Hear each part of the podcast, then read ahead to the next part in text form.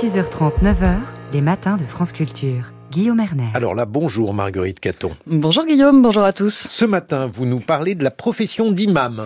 Depuis 2022 que le FORIF, le Forum de l'Islam de France, a été institué comme le nouvel espace du dialogue entre l'État et le culte musulman, les fidèles et les représentants de la communauté ont fait remonter nombre de problèmes et de difficultés le fonctionnement des aumôneries, la sécurité des lieux de culte, la mise en œuvre de la loi séparatisme et le manque d'imams. Alors, après une année de travaux réguliers, il a été décidé et annoncé lundi par le ministre de l'Intérieur Gérald Darmanin qu'un statut d'imam allait être créé. Pour tout comprendre de cette fonction, nous sommes en ligne avec un imam, celui de la grande mosquée de Strasbourg, Kalilou Silla. Bonjour monsieur. Bonjour. On pouvait penser qu'imam était une fonction prestigieuse au sein de la communauté musulmane. Or, il semblerait que peu de fidèles aspirent à le devenir. Comment l'expliquez-vous? Euh, oui, c'est vrai. La fonction d'imam, c'est une fonction qui a, c'est vrai, une importance toute particulière au sein de la communauté musulmane. Il y a, euh, euh, je veux dire, un certain nombre de textes religieux qui appuient cela, etc. Dans la réalité, c'est vrai que on a euh, aujourd'hui peu de jeunes qui euh, ont la volonté, c'est vrai, de devenir des cadres euh, religieux. Je pense que c'est principalement lié, en fait, à la précarité un petit peu de, de la fonction aujourd'hui pour notre contexte en France. et en plus de cela, effectivement, la, la l'absence de, de, de, formation vraiment, on va dire, adaptée. Euh, et donc, je crois qu'il y avait effectivement une nécessité euh, de, de, de, revoir un petit peu la fonction de l'imam. Vous parlez de précarité, c'est un métier qui est véritablement difficile, qu'on exerce à plein temps avec euh, des rémunérations très faibles? C'est un métier en tout cas qui ne ressemble pas à tous les autres à tous les autres postes. Euh, Aujourd'hui, lorsqu'on est imam, on est soit affilié à la fonction de, ministre du culte, qui est davantage euh, adapté pour la fonction des, des, prêtres, euh, etc. C'est pas tout à fait la même chose pour l'imam. Parfois, on est affilié au régime général, le salariat, c'est pas tout à fait la même chose. Dans la religion musulmane, nous avons cinq prières quotidiennes. La première qui est à l'aube.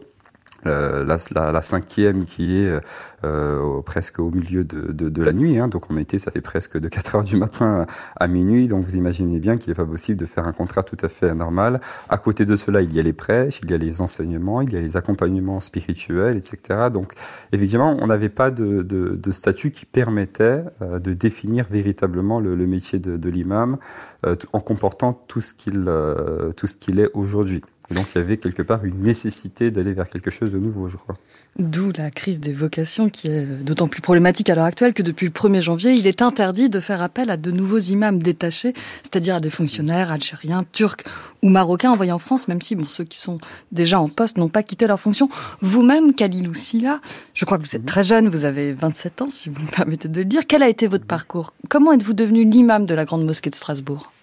Euh, moi, j'ai eu un parcours euh, et j'ai fait très simplement mes, mes, études. Donc, je suis né et j'ai grandi en, en, en, région parisienne euh, jusqu'au baccalauréat. Une fois que j'ai obtenu mon baccalauréat, j'ai fait le choix d'aller étudier les, les sciences religieuses puisque c'était l'un des domaines qui me passionnait tout particulièrement.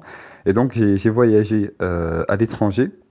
Euh, et donc effectivement, donc avant de voyager à l'étranger, j'ai fait mon travail de recherche ici en France. Il n'y avait aucune formation qui, euh, qui répondait en fait véritablement à, à mon besoin et pour lesquels j'étais en capacité aussi de m'engager, hein, puisqu'il y a des formations qui étaient très très coûteuses. Et donc j'ai été quelque part un petit peu forcé, hein, entre guillemets, d'aller à, à l'étranger. Et je crois qu'aujourd'hui l'idée c'est justement d'essayer de faire en sorte que les jeunes qui ont envie de, de se lancer dans leur, leur, forme, leur formation pour devenir cadre religieux, ils puissent trouver effectivement une structure qui leur soit adaptée ici en France. Moi j'ai voyagé effectivement au Maroc, j'ai fait euh, un, un, cursus de, de formation. Euh, euh, des imams euh, que j'ai euh, complété un petit peu avec des, des cours traditionnels. Je suis resté en tout cinq ans, effectivement. Quel est votre statut à l'heure actuelle? Votre profession officielle Qui vous rémunère, Khalil Oussila alors moi je suis euh, en contrat avec la grande mosquée donc de, de Strasbourg très simplement en, en CDI. Alors c'est vrai que voilà pour euh, euh, notre cas, le cas de, de l'Alsace-Moselle, on a quand même un certain nombre de, spécificités. Vous le savez, la laïcité s'applique pas exactement de la même manière que euh, qu'on peut le retrouver dans, dans, le reste de, de, la France. Euh, de même que la Grande Mosquée de Strasbourg, c'est une mosquée un petit peu un peu particulière. Voilà, c'est une très très grande mosquée avec avec beaucoup de, de, de, de, relations et avec des capacités que n'ont pas effectivement les autres les autres mosquées. Avec la création d'un statut d'imam, l'idée est de transformer ce rôle en une véritable profession, entendue au sens d'une qualification, d'une fiche de poste, d'une rémunération. Est-ce qu'on va vers des contrats de travail à durée indéterminée signés entre l'association cultuelle de la mosquée et un individu pour le poste d'imam? Alors, euh, est-ce qu'on va vers euh, un CDI ou quelque chose qu'on va intituler d'une manière un petit peu différente? C'est tout le travail du justement du groupe de travail qu'on a au sein du FORIF sur la professionnalisation et le recrutement, des imams. Donc, euh, leur objectif, ça va être véritablement de, de mettre sur le papier le statut de l'imam en ce qu'il concerne, en ce qu'il, en ce qu'il va contenir comme définition véritablement de l'imam, comme contrat qui sera proposé, comme fiche de poste, etc. C'est véritablement l'idée et donc euh, demain, l'idée c'est que euh, lorsque on est cadre religieux, lorsqu'on est imam, en France, eh bien, euh, on ne soit plus obligé d'être imam animateur ou d'être imam enseignant parce que le statut d'imam n'existe pas, mais on sera véritablement imam. Donc, ce sera une fonction vraiment juridique reconnue comme telle. Donc, c'est quelque part redonner un petit peu sa véritable place hein, à la fonction.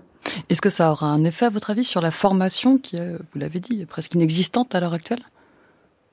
Euh, eh bien, aujourd'hui, euh, on peut effectivement mettre un petit peu l'accent sur la formation des, imams si on le souhaite, sauf que ces personnes qui vont être euh, euh, formées vont par la suite se retrouver dans une situation de, précarité.